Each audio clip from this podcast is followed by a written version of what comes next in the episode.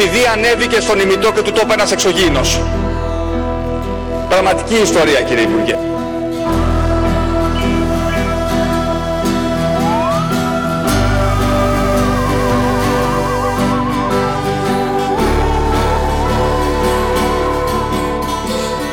Φίλες και φίλοι καλησπέρα και καλώς ήρθατε σε άλλο ένα επεισόδιο του The Conspiracy Club Δήμο, γεια σου φίλε μου Γεια σου Γιώργο, γεια σας και από μένα φίλοι μας Τι κάνεις, πώς είσαι Καλά, μια χαρά Γιώργο ε, Καλά Δήμο, χάλασε ο καιρός, τέλος πάντων Κεραυνοί καταιγίδε. Τι να κάνεις ε, Ήθελα να σου πω σήμερα είναι το 14ο επεισόδιο και 4 μείον 1 δούμε πόσο μας κάνει; 3. Ποιο ήταν το τρίτο επεισόδιο του The Conspiracy Club; Το τρίτο επεισόδιο τώρα δεν θα το κοιτάξω. Ε, το δεύτερο ήταν οι αεροψεκασμοί. Το τρίτο ήταν... Α, ήταν και δικό μου επεισόδιο, ε. Ναι, δικό σου επεισόδιο. Ποιο ήταν το τρίτο επεισόδιο; Δεν θα σε βοηθήσω; Το τρίτο επεισόδιο ήταν, ε, δεν ήταν δικό σου επεισόδιο, ήταν δικό μου. Ήταν τα μυστήρια της πηλιάς του Νταβέλη. Αλλά Α, στην πραγματικότητα... Υπήρχε, ναι, το, το χαμένο τρίτο επεισόδιο. Στην πραγματικότητα υπάρχει λοιπόν φίλοι και φίλες ακροατήριες το χαμένο τρίτο επεισόδιο του The Conspiracy Club, το οποίο το έφαγε ο χρόνος, μπήκε στο χρονοτούλα από της ιστορίας και ήταν το επεισόδιο για τον κορονοϊό. Ναι, The ναι, Coronavirus episode, το οποίο έγινε πολύ νωρίς, γιατί είμαστε, προλαβαίνουμε τα γεγονότα, είμαστε μπροστά από την εποχή μας. Και έτσι εμείς κάναμε επεισόδιο για τον κορονοϊό πριν έρθει στην Ευρώπη ο κορονοϊός, βαρβάτα τουλάχιστον. Και επειδή λοιπόν μας πρόλαβαν οι εξελίξεις, είπαμε να μην το κάνουμε air, μιας και η ίδια η συνωμοσία που είχαμε αναλύσει είχε γίνει debunked από μόνη της. Παρ' όλα αυτά, Δήμο, σήμερα σκέφτηκα να κάνουμε ένα μπρος πίσω, το λεγόμενο, και να μιλήσουμε για τον κορονοϊό πιο ανάλαφρα και περισσότερο ως ποτ πουρί. Coronavirus ποτ πουρί. Τέλειο, τέλειο. Και Γιώργο, εγώ τώρα μου έρχεται και μια ιδέα. Ναι. Αφού κάνουμε αυτό το επεισόδιο το καινούριο, τι λες αυτή τη φορά να έχουμε διπλό επεισόδιο και να τα βγάλουμε και τα δύο στον αέρα; Α, να κάνουμε air και το παλιό. Ναι, για να κρίνει και ο κόσμος ναι. πού ξεκινήσαμε και πού είμαστε σήμερα. Ωραία. Πω, πω, πω, σας φτιάξαμε πάλι. Λοιπόν, Οπότε σήμερα Δήμο θα αναλύσουμε συνοπτικότερα για να προλάβουμε κιόλας τις διάφορες συνωμοσίες που αγγίζουν το coronavirus outbreak και θα τις συζητήσουμε μία-μία. Και ας ξεκινήσουμε θα πούμε. Καταρχάς, ναι, συγγνώμη, πες μου. Να βάλουμε ένα disclaimer στο σημερινό επεισόδιο γιατί πιάνουμε, είναι πρώτη φορά που πιάνουμε ένα επίκαιρο θέμα. Να πούμε ότι εμείς δεν έχουμε σχέση με την υγεία. Δεν έχουμε σχέση με τη, δεν είμαστε βιολόγοι, γιατροί ή κάτι τέτοιο. Ό,τι ακούσετε εδώ σήμερα αφορά μόνο στην, ε, ας το πούμε, αισθητική προσέγγιση της πραγματικότητας και δεν έχει καμία ή μπορεί να έχει πάρα πολλές σχέσεις με το τι είναι αλήθεια. Σωστά. Αυτά τα κρίνετε εσείς τέλος πάντων. Και θα πούμε και εμείς τις δικές μας απόψεις τέλος πάντων. Αλλά καταλαβαίνετε, μην μας παίρνει πολύ της μετρητής εν τέλει. Και θα δούμε και παρακάτω γιατί είναι καλό να μην μας πάρετε πολύ της μετρητής. Πάρα πολύ αυτό, αυτό που με απασχόλησε Δήμο λοιπόν στα, στα χρόνια της καραντίνας είναι ότι μέσα στον εγκλισμό και με τον πολύ ελεύθερο χρόνο που υπήρχε τις πρώτες μέρες ειδικά ε, σέρφαρα πάρα πολύ στο διαδίκτυο και κατανάλωσα πάρα πολύ χρόνο στα social τα media. Και, και εκείνη την περίοδο και καθώς περνούσε η καραντίνα γινόταν και πιο έντονο ε, υπήρξε ένα μεγάλο outburst από συνωμοσίες, τις οποίες αγκάλιαζε πιο ένθερμα ο κόσμος, πιστεύω εγώ τουλάχιστον, και έβαζε και τις δικές του πινελιές και τις δικές του προσωπικές ε, εμπειρίες slash μαρτυρίες και αυτό εμένα λίγο στην αρχή με ενοχλούσε γιατί διάβαζα πολλές βλακίες ας πούμε αλλά μετά με άγγιξε λίγο γιατί σκέφτηκα ορίστε άλλη μια δημιουργική πλευρά που βγάλαμε μέσα στον εγκλισμό. Ωραίο δεν ήτανε; Κοίτα, αυτή η παύση που έγινε στην πραγματικότητα γιατί ήταν σαν διάλειμμα από τη ζωή αυτό. Εγώ κάπως έτσι το νιώσα. Ωραίο. Ε, έβγαλε πολύ δημιουργικότητα στους ανθρώπους. Δηλαδή από αρτοποιητική, από βιντεάκια στο TikTok έγινε έκρηξη, από... Γενικά βγήκε μια δημιουργικότητα ας πούμε στον κόσμο και αυτή φυσικά η δημιουργικότητα πάντα θα αγγίξει και τις θεωρίες συνωμοσιών πάντα στις δημιουργικές εποχές και οι θεωρίες συνωμοσία πάνε και χτυπάνε δυνατά. Ναι, τις πάνε τρένο. Οπότε θα ξεκινήσουμε με την πρώτη θεωρία που αναπτύχθηκε και ίσως από τις λιγότερο ε, προ, προβεβλημένες και είναι και η συνωμοσία που αναπτύξαμε στο δικό μας podcast, στο δικό μας επεισόδιο, το χαμένο επεισόδιο. Και έχει να κάνει με το γεγονός ότι ο, ο coronavirus είναι ένα bioweapon, ένα βιολογικό όπλο κατασκευασμένο από το, τους Κινέζους στα εργαστήρια της Wuhan ε, με σκοπό να πλήξει το αντίπαλο δέος της Κίνας, περίπου αντίπαλο δέος τέλος πάντων, την ε, Ταϊβάν, σωστά δεν λέω; Κοίτα, από την ε, μελέτη που είχα κάνει εγώ και περισσότερα θα ακούσετε στο άλλο επεισόδιο, ε, αυτό ήταν, ε, το είχαν βγάλει ας πούμε μελετητές ε, κρίνοντας το πώς λειτουργούσε ο ιός ότι το πιο πιθανό στόχος ίσως να ήταν η Ταϊβάν αλλά δεν έχουμε κάποια παραπάνω στοιχεία δηλαδή είχε βρεθεί σαν πιθανός στόχος με βάση το είδος του ιού ας το πούμε έτσι. Ναι, γιατί εκείνη την περίοδο κιόλας, ε, όλοι όσοι ήταν προσβεβλημένοι από τον ιό ήταν ε, Κινέζοι κυρίως, είτε στην Κίνα είτε σε άλλες χώρες. Οπότε θεωρήθηκε ότι αναπτύχθηκε αυτός ο ιός με στόχο να τον εξαπολύσουν στο γειτονικό κράτος και να τους καθαρίσουν γιατί αυτοί δεν είναι κομμουνιστές, είναι καπιταλιστές και τους χαλάνε τη μανέστρα. Βέβαια, από ό,τι φάνηκε αυτό δεν πήγε πολύ καλά. Ναι.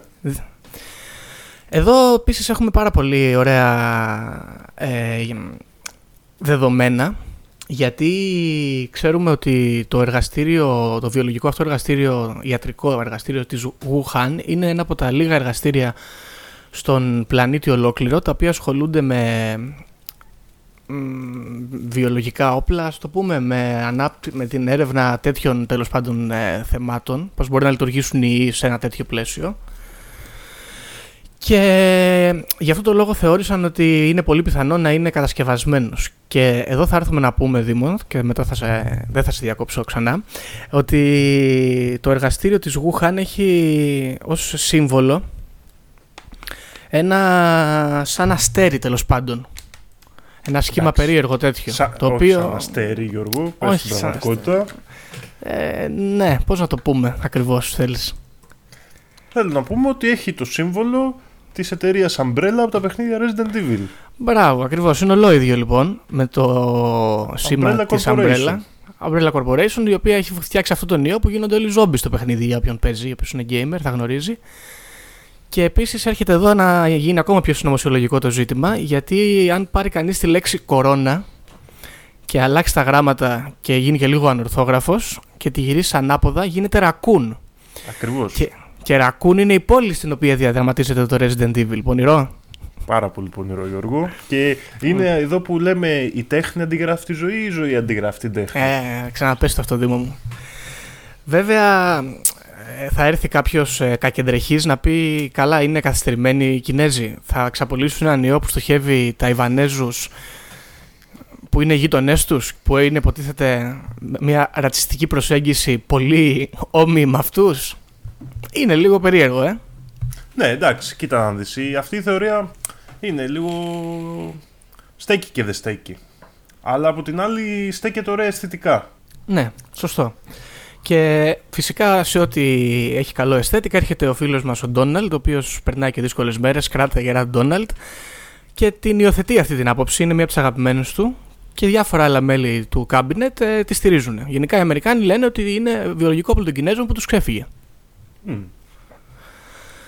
πάντων, αυτή ήταν η πρώτη θεωρία λοιπόν που αναπτύχθηκε ότι είναι ένα βιολογικό όπλο των Κινέζων εναντίον των Ταϊβανών το οποίο έγινε debunked πάρα πάρα πολύ γρήγορα. Μία δεύτερη όμως ε, άποψη που αναπτύσσεται εδώ είναι ότι δεν είναι ακριβώς βιολογικό όπλο είναι ένας ιός ο οποίος έρχεται από τα, τα fleet market της Wuhan όπου εμπορεύονται διάφορων είδων ε, άγρια ζώα τα οποία οι Κινέζοι με μανία καταναλώνουν και έτσι σαν άλλος ε, έμπολα ή σαν άλλος HIV μεταφέρθηκε από τα ζώα στους ανθρώπους. Ποια ζώα είναι υπεύθυνα, Δήμο; Κοίτα, εγώ έχω ακούσει για δύο-τρία ζώα, κυρίως νυχτερίδες και παγκολίνους. Ναι, ο συμπαθέστατος Παγκολίνος που είναι ένα πάρα πολύ γλυκό πλασματάκι. Όπως και οι νυχτερίδες λοιπόν, κατηγορήθηκαν για την εξάπλωση του ιού και θα μου πείτε αυτό τώρα τι μας ενδιαφέρει εμάς. Εντάξει, η αλήθεια είναι ότι δεν μας ενδιαφέρει ακριβώς. Από την άλλη, αποτέλεσμα αυτής της ε, ιδέας ήταν μια εθνοκάθαρση παγκολίνων και νυχτερίδων ε, ανά τον πλανήτη. Διότι οι άνθρωποι τρομοκρατήθηκαν και άρχισαν να τους πετσοκόβουν για να μην κολλήσουμε. Τώρα, κρίμα δεν είναι, ας πούμε. Και εδώ να πούμε ότι ακόμα και αν ο ιός αναπτύχθηκε σε ένα παγκολίνο ή σε μια ομάδα παγκολίνων ή νυχτεριδών κάπου, Παιδιά, μην πετσοκόβετε τις νυχτερίδες για τους παγκολίνους. Δεν έχουν κορονοϊό. Ναι, δεν δηλαδή, έχουν κορονοϊό. Βλέπεις ένα παγκολίνο στο Άνω Τεπελένη. Δεν έχει κορονοϊό. For sure κιόλας. Και επίσης, όχι μόνο δεν έχει κορονοϊό, δεν, και, και να είχε κορονοϊό, δεν τον κολλάς από τον παγκολίνο. Είναι αμαρτία δηλαδή. Είναι κρίμα. Είναι, είναι, είναι ωραία παιδιά οι παγκολίνοι. Και επίσης, για, μην, μην τρώτε παγκολίνους. Σωστό. Ο Παγκολίνο, να πούμε, είναι ένα ζωάκι το οποίο μοιάζει με αρμαντήλο για όποιον δεν γνωρίζει, συμπαθέστατο. Το οποίο γενικά το πετσοκόβανε και πριν τον κορονοϊό, γιατί πηγαίνανε οι poachers και τα σκοτώνανε για να τα γδάρουν και για να τα πουλήσουν στις αγορές. Δηλαδή έχει, έχει υποστεί εθνοκάθαρση και προ-κορονοϊού, αλλά αυτό εντάθηκε μετά την ε, δημιουργία, μάλλον την εξάπλωση του ιού. Οπότε αφήστε ήσυχους παγκολίνους θα πούμε σε αυτό το σημείο. Λοιπόν, ε, ναι, αυτό είναι, δεν είναι ακριβώς ε, συνωμοσία όμως, έτσι δεν μπορούμε να πούμε. Ναι. Βέβαια, αν ήμασταν παγκολίνοι, μπορεί να το θεωρούσαμε συνωμοσία εναντίον μας. mm Θα μπορούσαμε. Ε, στον αντίποδα όμως των παγκολίνων και των ε, νυχτεριδών έρχονται οι vegetarians ή οι vegans που είναι πιο μάχημοι. Γιώργο, να σε διακόψω λίγο. Ναι, παρακαλώ. Εγώ θα ήθελα πάρα πολύ ο κορονοϊός, επειδή πάμε να φύγουμε από τους παγκολίνους και τι νυχτερίδε, να ήταν βιολογικό όπλο που ανέπτυξαν οι παγκολίνοι εναντίον της κάθαρσης που. Που συμβαίνει που πάνω δέχονται. Ε; Και να ναι, πούνε, έτσι είστε, θα φτιάξουμε εμείς κορονοϊό. Και τον βάζουν στον εαυτό τους. Και τον βάζουν στον εαυτό τους και λένε είναι, αυτή είναι σαν καμικάζι δηλαδή. Μπράβο, death before dishonor. Ακριβώς. Μάλιστα, πολύ ωραία. Ε, Πάμε λοιπόν Κοίτα. και στους συμπαθέστατους vegetarian. Έχεις άποψη για τους vegetarians, βλέπω, είναι συμπαθέστατοι. Ε, Έχεις δοκιμάσει ποτέ το βιγκανισμό, Όχι, Γιώργο. Όχι, οπότε μπορούμε να πούμε ότι παρατρίχα γλίτωσες τον κορονιό γιατί σύμφωνα με διάφορα Ινστιτούτα Βιγκανισμού και Βετζετεριανισμού ε, τα άτομα που διατηρούν τέτοια διατροφή αποκτούν ανοσία προσέχεις, ανοσία στον κορονιό. Και όχι επειδή δεν τρώνε παγκολίνους, αλλά γιατί έχουν καλύτερο ανοσοποιητικό σύστημα και μπορούν ε, βεβαίως να πολεμήσουν τον ιό. Αυτό που προκαλεί τη βαριά πνευμονία. Πώς σου φαίνεται; Δεν, το... δεν είχε πέσει στην αντίληψή μου αυτή η άποψη. Ναι, ούτε ε, εμένα. Δεν καταλαβαίνω και ακριβώς πώς λειτουργεί, αλλά. Μπράβο στα παιδιά. Μπράβο. Ε, αν μου επιτρέπετε να κάνω ένα σχολιασμό και χωρίς να θέλω να θίξω τους vegan ε, ακροατές μας ε, είναι λίγο ξενέρωτη. Εντάξει. Εντάξει. Κοίτα να δεις. Ε, δεν πιστεύω. Κοίτα, ε, πιστεύω ότι επειδή και εμένα μου έχουν δημιουργηθεί αρνητικά αισθήματα εναντίον ε, vegetarian ή vegan ανθρώπων, νομίζω ότι μια μικρή ομάδα από αυτούς έχει καταφέρει να χαρακτηριστεί όλο το, όλος ο κύκλος, όλο το κίνημα. Ναι, σωστό αυτό είναι που λες. Και... Α, περισσότερο ξενέρωτη εννοώ βέβαια την, ε, την άποψη που αναπτύσσουν, όχι τους ίδιους. Οι ίδιοι εντάξει, ό,τι θέλει ο καθένας. Όχι, κοίτα να δεις. Εγώ το, τον βιγκανισμό σαν ε, αντίδραση, ας πούμε, στην κακομεταχείριση των ζώων, την καταλαβαίνω γιατί είναι μια μορφή διαμαρτυρίας κατά μία έννοια. Ε, δηλαδή σε αυτό το πλαίσιο είμαι υπέρ ε, σε μεγάλο βαθμό. Τώρα, ως προς τις ε, προωθητικές τους ενέργειες και στο, στην εικόνα που δημιουργεί ένα μικρό μέρος της κοινότητας, εντάξει, είναι λίγο περίεργη τύπη. Παρ' όλα αυτά να πούμε στους ε, vegan ακροατές μας ότι η επίσημη θέση του Conspiracy Club είναι ότι ο καθένας κάνει ό,τι θέλει στο τραπέζι του. Ακριβώς. Ωραία. Και οπουδήποτε άλλο. Και οπουδήποτε άλλο, βέβαια, ναι, μην παρεξηγηθούμε. Ε, ακροβατούμε με, με κοινωνικό backlash εδώ. Ακριβώς. Ευτυχώς που δεν έχουμε πολλούς ακροατές. Ε, Τώρα, εκτός από τους vegetarian και τους vegans οι οποίοι θεωρούν ότι έχουν αναπτύξει ανοσία στο, στο coronavirus, έρχονται και κάποιοι άλλοι καταναλωτές ε, ουσιών να πούνε ότι ξέρουν ποια είναι η ουσία που αποτρέπει την, ε, ε, ας πούμε, την πνευμονία αυτή και είναι οι χρήστες ε, καταναλωτές κοκαίνης. Ωραία. Oh.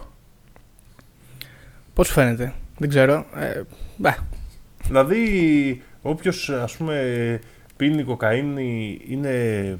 Έχει immunity. Έχει immunity. Μπορεί και να γιατρεύεται κιόλας, δηλαδή δεν ξέρω. Άμα ας πούμε, δεν καταναλώνεις κοκαίνη και πάθεις κορονοϊό, μπορεί να καταναλώσεις κοκαίνη και να γίνεις σταδιακά, αλλά σταθερά πάντα, καλύτερα. Συγγνώμη Γιώργο, τώρα ε, αυτό δεν πρέπει. Επειδή δεν είμαστε δημοσιογράφοι, δεν πρέπει να αναζητούμε τις πηγές. Αλλά σε αυτή τη θεωρία, πώς έπεσες; Υπάρχει κάποια λοιπόν, κοινότητα χρηστών κοκαίνης; Αυτό είναι πάρα πολύ ωραίο και ευχαριστώ για την ε, πάσα. Ε, δεν ξέρω αν υπάρχει κοινότητα. Αν υπάρχει, μπράβο τους. να διεκδικήσουν τα δικαιώματά τους και αυτοί. Αλλά αυτό με την κοκαίνη ξεκίνησε ως κάποιο meme. Μια, μια απλή εικόνα είναι που έγινε ένα Photoshop σε κάποιο άρθρο του, σε κάποια είδηση μάλλον του CNN ε, η οποία διαδόθηκε πάρα πολύ ε, μέσω καραντίνας και εκεί που όλα γίνανε λίγο πιο εύπευτα μέσα στην, στον εγκλισμό, έγινε και αυτό και κάποια στιγμή υιοθετήθηκε ως άποψη, αναπαράχθηκε και από άλλα media. Μέχρι που δυστυχώς ήρθαν και την κάνανε debunk ε, κάποιοι άλλοι και εξέπεσε. Ναι. Δυστυχώς. Αυτοί οι άλλοι που το κάνανε debunk το δοκίμασαν; Όχι, μάλλον. Ε, τότε; Εκτός και αν εδώ υπάρχει ένα plot twist και είναι τα ίδια τα μέλη της κοινότητας των ε, καταναλωτών κοκαίνης, οι οποίοι θέλουν όλη την κοκαίνη για αυτούς. Α, είναι κατά το παλαιό που λέγαμε μην παίρνετε ναρκωτικά, δεν φτάνουν για όλους. Μπορεί. Ωραίο και αυτό. Λοιπόν, ε, ε, αυτά για την κοκαίνη δεν είναι πάρα πολλά. Ναι. Ε, ε, Γιώργος, αυτό ταιριάζει λίγο και ένα άλλο το οποίο κυκλοφορεί πολύ πιο επίσημα, που είναι οι σχέσεις ε, των καπνιστών με τον κορονοϊό. Ναι, αυτό, αυτό μοιάζει λίγο πιο επιστημονικό βέβαια. Γιατί ξέρεις, εμπλέκεται ο πνεύμονα, ας πούμε, εκεί πέρα και η νοικοτήνη κτλ. Εκεί νομίζω, ναι, αν, αν, δεν κάνω λάθος, ε, λέει ότι ε, η νοικοτήνη είναι αυτή που σκοτώνει τον κορονοϊό. Ναι, και είναι πάρα πολύ περίεργο γιατί σε όλα τα χρόνια οι καπνιστές και είναι, έχουν αποδειχθεί να οι κακές συνέπειες του τσιγάρου έχουν κάτι πλέον να χαίρονται και αυτοί για τη βρωμοσυνήθειά τους. Ναι. Είπες ε, καπνίζοντας; δηλαδή. ναι, ναι, ωραίο. Ακριβώς. Ε, βέβαια, νομίζω ότι οι καπνιστές έχουν πρόβλημα με τον κορονοϊό διότι πεθαίνουν πιο ευκολα ε, ε, εξαιτίας των υπόλοιπων ουσιών που υπάρχουν στο τσιγάρο. Ε, η νοικοτήνη είναι αυτή που σώζει τα πράγματα. Και δεν ξέρω κατά πόσο η νοικοτήνη με τις άλλες ουσίες μπαλατζάρονται και ερχόμαστε σε ένα equilibrium ας πούμε. Ναι εντάξει φαντάζομαι ότι σε μια πνευμονική πάθηση άμα έχεις ε, σάπια πνευμόνια από το κάπνισμα είσαι πολύ ευαίσθητος. Ναι, οπότε μπορείτε αν θέλετε να ατμιζετε και αυτό δεν είναι τοποθέτηση προϊόντος μπορεί να είναι λίγο καλύτερα τα πράγματα δεν ξέρω.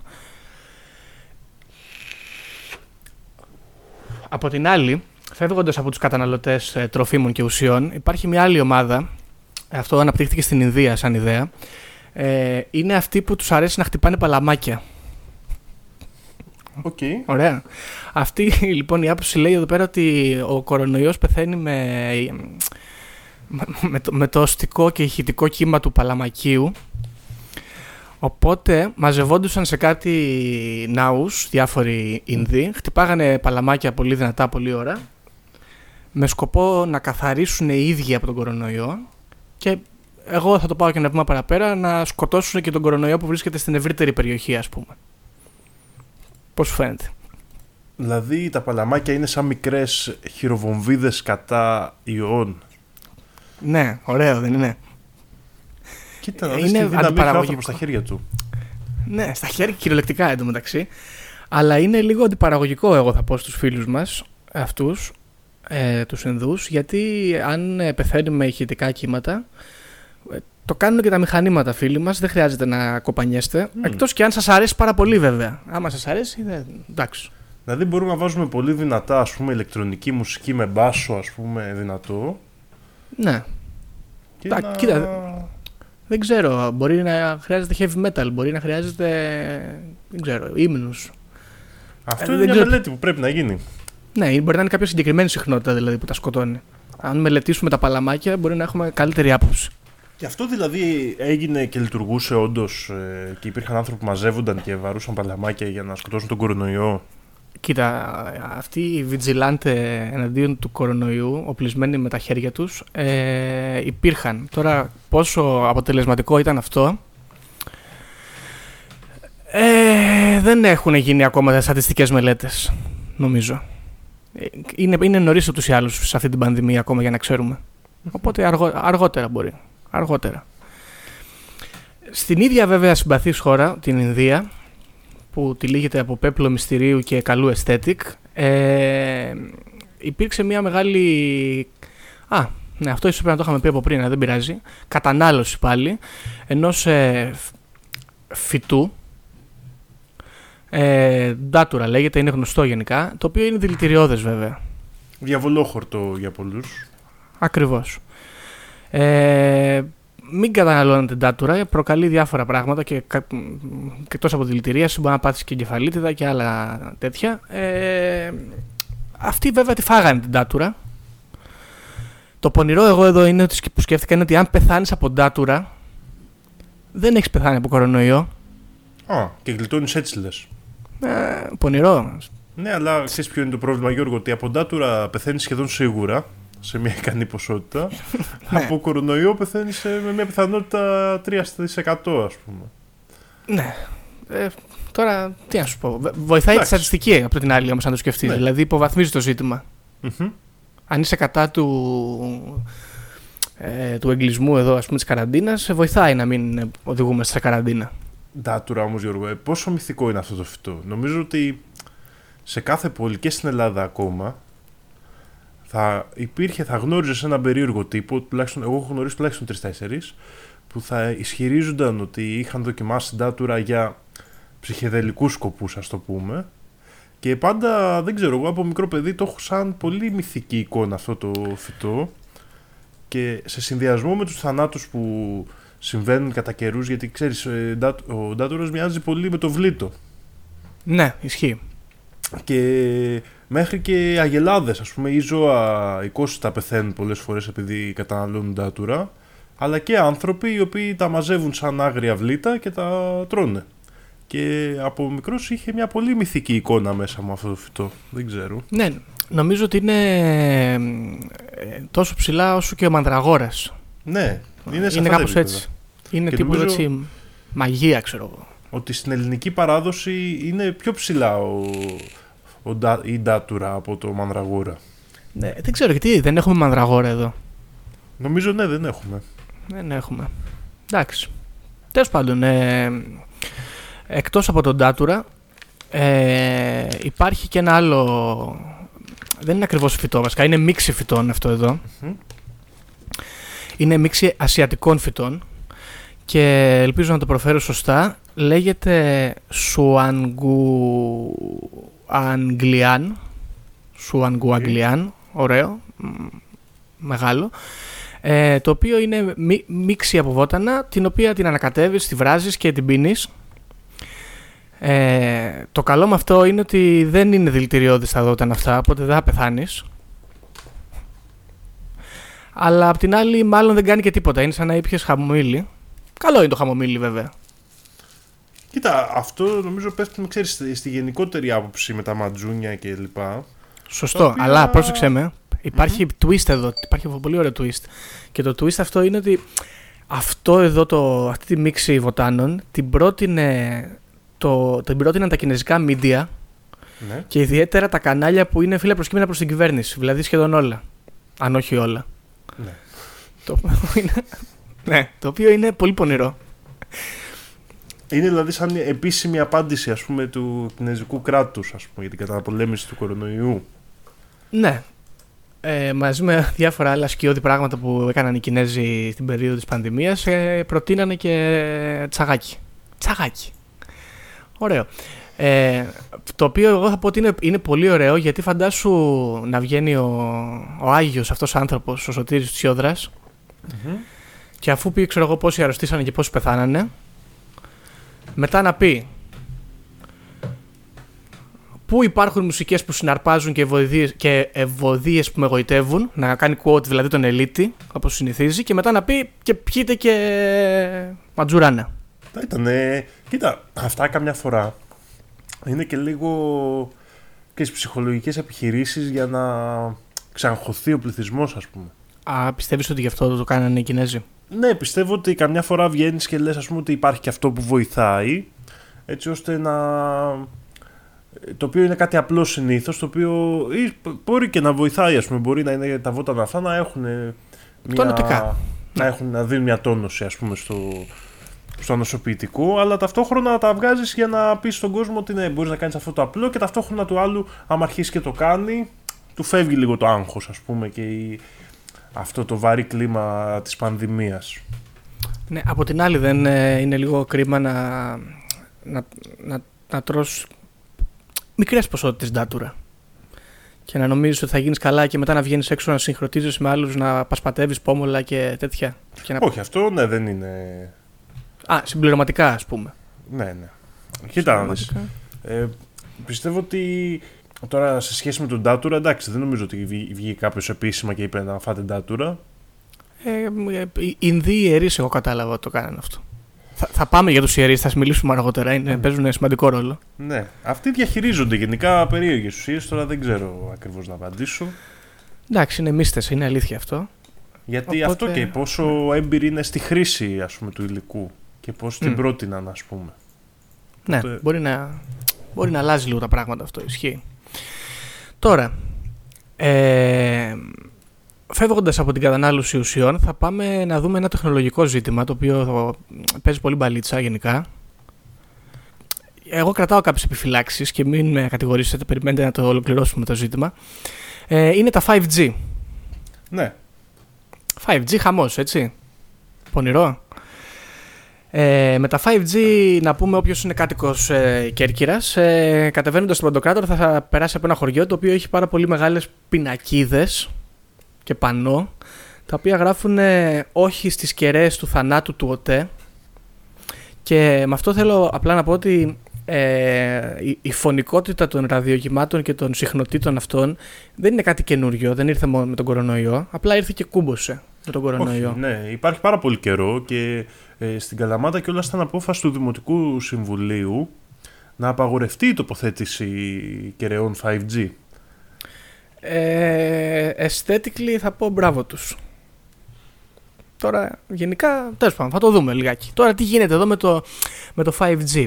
Ένας ε, ιερέας πάλι, βοήθειά μας, ο Jonathan James, ε, ανέπτυξε αυτή την ιδέα λοιπόν ότι τα 5G είναι ο τρόπος με τον οποίο ε, η παγκόσμια νέα τάξη, ο Bill Gates και οι φίλοι του, ο Warren Buffett και άλλοι πολύ πλούσιοι Αμερικάνοι, ήρθαν εδώ να κάνουν μια άλλη εθνοκάθαρση, όχι των παγκολίνων αλλά των ανθρώπων γενικότερα, ε, και να πετύχουν αυτό το οποίο μανιωδώς προσπαθούν, δηλαδή τον ε, περιορισμό του πληθυσμού. Το οποίο μας βάζει και Γιώργος σε ένα πολύ ωραίο συνωμοσιολογικό κομμάτι, το οποίο είναι αυτή η συνωμοσία για περιμείωσης του πληθυσμού, που έχει πάρα πολύ υλικό και πρέπει να του αφιερώσουμε ένα επεισόδιο. Ναι, θέλει ένα επεισόδιο μόνο το πιστεύω αυτό. Γιατί το, ο, η μείωση του πληθυσμού γίνεται με πολλούς τρόπους τελικά. Από ό,τι φαίνεται. Τώρα, πώς ε, τα 5G προκαλούν κορονιό. Το πρώτο πράγμα που εδώ λένε είναι ότι έρχονται αυτά τα κύματα από αυτές τις κεραίες σε χτυπάνε αλήπητα συνέχεια γιατί έχεις κινητό, έχεις λάπτοπ, έχεις smartwatch, έχεις ε, διάφορα πράγματα. Τέλος πάντων, είναι συνδεδεμένος με το διαδίκτυο μου σχεδόν ολόκληρος. Σε χτυπάνε λοιπόν ανελέητα και σου καταστρέφουν το ανοσοποιητικό σου συστημα Και εκεί βρίσκει ο κορονιός στην τρύπα και έρχεται και κολλάει και παθαίνεις πνευμονία. Ε, πώς σου φαίνεται; Κοίτα να δεις. Τώρα, ε, για να μιλήσουμε λίγο πιο τεχνικά για το 5G και να ε, ξέρουν και οι άνθρωποι λίγο περί τίνος πρόκειται, μιλάμε για μια ακτινοβολία η οποία η διαφορά που έχει με τις ε, προηγούμενες είναι η πολύ μεγαλύτερη συχνότητα που έχει. Σωστά. Έτσι μιλάμε για μια ακτινοβολία η οποία είναι στα 300 GHz. mm Ε, ουσιαστικά αυτό την τοποθετεί σαν ακτινοβολία στο ηλεκτρομαγνητικό φάσμα ε, λίγο πριν τις υπέρυθρες ακτίνες. που είχαμε στα παλιά μας κινητά. Όχι, ε, ε, ναι, ε, αλλά εκείνες ήταν πολύ μικρού μήκους και έντασης, γιατί σημασία, Γιώργο, έχει και η, η ένταση του πομπού. Δηλαδή η Μμ. ενέργεια που ταξιδεύει μέσα στο κύμα. Ναι. Δηλαδή, ναι, μεν, είχαμε στα παλιά μας κινητά υπέρυθρες, αλλά ήταν ελάχιστης έντασης και ενέργειας ε, ακτινοβολία αυτή. Ε, ουσιαστικά δηλαδή, επίσημα οι μελετητές λένε ότι το μόνο πρόβλημα που μπορεί να δημιουργήσει η τεχνολογία 5G και μάλιστα υπάρχει και στο πρότυπο αυτό είναι η υπερθέρμανση. Ακόμα και του Ναι, ανθρώπου. Του πλανήτη αλλιώς. Ναι. Γιατί Α. μιλάμε για μια ακτινοβολία η οποία αρχίζει και μεταφέρει θερμότητα. Είναι πριν το ορατό φως Μμ. και πριν τις, ε, την υπέρυθρη που είναι κάτω από το ορατό φως. Σωστά. Ε, το πρόβλημα συνήθως, με βάση τα επιστημονικά τώρα και όσα ξέρω κι εγώ, ε, δημιουργούνται πάνω από τις περιόδεις ακτινοβολίας. Που μιλάμε για πολύ μεγαλύτερες συχνότητες που μπορούν να προκαλέσουν μεταλλάξεις κλπ. Άρα, με βάση την επιστήμη αυτή τη στιγμή ξέρουμε ότι δεν είναι μεταλλαξιογόνος το 5G. Μμ, άρα όχι καρκινογόνο. Ακριβώς. Τώρα, αν ε, με κάποιο τρόπο επηρεάζει το ανοσοποιητικό σύστημα, αυτό θα ήταν λόγω θερμοκρασίας. Θα μπορούσε ίσως να σκοτώνει τα κύτταρα του ανοσοποιητικού. Δεν, δεν μπορώ τώρα σε αυτό... Ε, δεν ναι. ξέρω. Επιστημονικά είναι αλήθεια δεν στέκει πάρα πολύ, αλλά όπως ξέρεις δεν εμπιστεύουν πάντα την επιστήμη. Σωστά. Ε, βέβαια να πούμε ότι από ό,τι βλέπω σε διάφορα γραφήματα εδώ η ακτινοβολία του 5G είναι πολύ πιο χαμηλά από ακτινοβολίες άλλων συσκευών που έχουμε από πολύ πιο παλιά. Όπως ας πούμε Ναι, τα, φυσικά. νο- νομίζω από, το, από τα μικροκύματα παραδείγματος χάρη. Μμμ.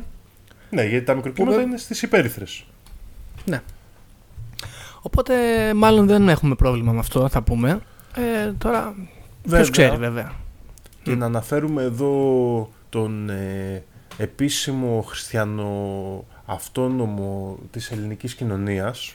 Α, ναι. Για πες τον Γιώργο, ποιος είναι. Ναι, μπράβο, γιατί μου έχει διαφεύγει το όνομά του. Είναι ο Πάτερ. Και εμένα. Ε, περίμενε, Πάτερ. Πώ πώς την πατήσαμε έτσι; Τέτοια σημαντική φιγούρα και να μην ξέρουμε πώς λέγεται. Και επίσης, άμα γράψεις Πάτερ, δεν τον βγάζει με τη μία. Φοβερό.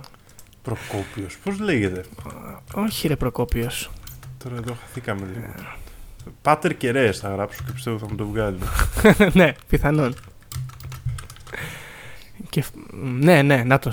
Κλεωμένης ρε. μα. Ε, Ο Πάτερ κλεω- Κλεωμένης. Έλα τώρα, ντροπή μας. Ε, σε περίπτωση που μας ακούει ο Πάτερ Κλεωμένης, να ζητήσουμε συγγνώμη που δεν θυμόμασταν. Ναι. Είμαστε μεγάλοι φάνοι του Πάτερ Κλεωμένη. Και εγώ, και εγώ, ναι, είμαστε. Ναι. είμαστε. Και γενικά νομίζω σαν Conspiracy Club ε, στηρίζουμε τον Πάτερ Κλεωμένη. Στηρίζω. Και τη Βεβαίως. σταυροφορία κυριολεκτικά που κάνει εναντίον της ε, νέας τάξης πραγμάτων. Επίσης, τι ωραίο το χριστιανό αυτόνομο που. Μμ. Δεν, ξέ- δεν ξέρω αν χαρακτηρίζεται ο ίδιος έτσι, αλλά είναι σίγουρα. Ναι, ναι, δεν νομίζω. Νομίζω ότι είναι μοναδικό στον κόσμο που, έχει αυτή, που μπορείς να του δώσεις αυτό το χαρακτηρισμό. Πολύ ωραίος. Λοιπόν, ο οποίος δικαιώθηκε τώρα με τον κορονοϊό και έχει βγάλει βίντεο, θα, ωραίο θα ήταν να το ποστάρουμε και κάτω, στο οποίο περιγράφει ακριβώς ότι όταν αυτός πήγαινε και κυνηγούσε τις κεραίες δεν τον πίστευαν. Τώρα με το 5G που Ναι. φέρανε και έχουν πάθει όλοι κορονοϊό, τα συμπτώματα που τα ονομάζουν κορονοϊό Μμ. και ταυτόχρονα είπε ότι τώρα θα φέρουν και το εμβόλιο που θα έχει το τσιπάκι μέσα το εμβόλιο, δεν ξέρω, κάποιο νανό τσιπάκι φαντάζομαι. Ναι, θα, θα αναφερθούμε και σε αυτό, μην φοβάσαι. Και Γιώργο, περιμένω να ακούσω περισσότερα από σένα, αλλά ο Πάτερ Κλωμένης δικαιώνεται από αυτή την θεωρία συνωμοσίας. Ναι, όπου σαν άλλος Δον Κιχώτης ε, με ένα σταυρό στο χέρι, μικρό κιόλας, ε, ξόρκιζε τις σατανιασμένες κεραίες. Ωραίος. Λοιπόν, ε, μ, τώρα τι γίνεται. Εκτός από το, την αποδυνάμωση του ανοσοποιητικού συστήματος, υπάρχει κι άλλο προβληματάκι εδώ που παρουσιάζεται με το 5G και λέει ότι μέσα σε αυτές τις συχνότητες που ταξιδεύουν αόρατες γύρω μας, τις κάνει hijack σαν σέρφερ σχεδόν ο κορονοϊός ο ίδιος και ταξιδεύει γρηγορότερα σε μεγαλύτερες αποστάσεις. Δηλαδή, με κάποιο τρόπο ο κορονοϊός Καβαλικεύει τα κύματα. τι είναι, σερφερ των ηλεκτρομαγνητικών κυμάτων; Ναι, είναι σαν τον, σαν τον, ε, σαν τον θάνατο τον ίδιο φαντάσου το λιγάκι, τον υπότη της αποκάλυψης, πάνω στα κύματα του 5G, σκορπίζει τον όλεθρο. Αυτό δεν το ξανακούσει Γιώργο και μ' αρέσει. Αλλά αυτό ε, προϋποθέτει, δηλαδή το, φτιάξαμε, το φτιάξαν κάποιοι άνθρωποι έτσι ή έτυχε; Όχι δεν έτυχε, πέτυχε. Το κάνανε επίτηδες. Και εδώ ερχόμαστε κιόλας να συμπληρώσουμε για τα 5G ότι σύμφωνα με τους ε, υποστηρικτές εδώ η πρώτη πόλη στον κόσμο με 5G ήταν η Wuhan. Ναι, το οποίο βέβαια δεν είναι αλήθεια. Δεν θέλω να στεναχωρήσω κάποιους, αλλά δεν είναι αλήθεια. Απ' την άλλη, ωραία ιδέα. Ήταν όμως από τις πρώτες, νομίζω, ε, ή κάνω τόσο λάθος; Δεν ξέρω, μπορεί. Mm. Πάντως δεν ήταν η πρώτη. Και άμα ήταν, επίσης δεν μας πολύ ενδιαφέρει.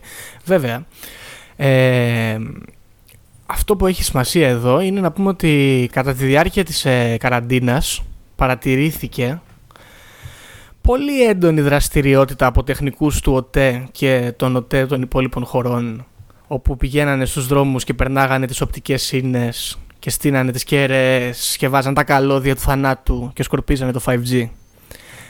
Βεβαίως, οι μάχημοι σταυροφόροι ενάντια σε αυτή τη συνωμοσία βγαίνανε έξω σπάζοντας τον νόμο της καραντίνας, άφοβα, και κάνανε comfort τους ε, τεχνικούς τους κυνηγάγανε, τους βρίζανε, τους βιντεοσκοπούσανε, τους φτύνανε επίσης.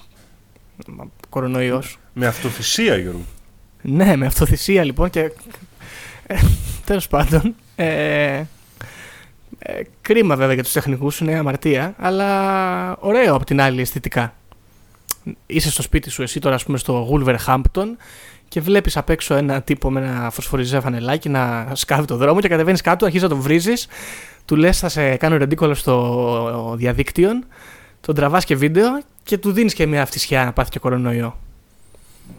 Γενικά με το, με το 5G υπάρχει μια πολύ έντονη αντίδραση ναι. και πάρα πολλές ε, θεωρίες που το περιβάλλουν. Δεν ξέρω γιατί. Γιατί δεν είχαμε κάτι αντίστοιχο με το 4G ή το 3G ας πούμε. Ε, είχαμε πολύ λίγο νομίζω. Mm. υπήρχαν κάποιοι άνθρωποι που είχαν πρόβλημα γενικά με τις κεραίες ε, αλλά όχι σε αυτό το βαθμό. Βέβαια, να πω και εγώ έχω πρόβλημα με τις κεραίες. Ε, είναι αντιαισθητικές, ομολογουμένως. Ναι. ναι.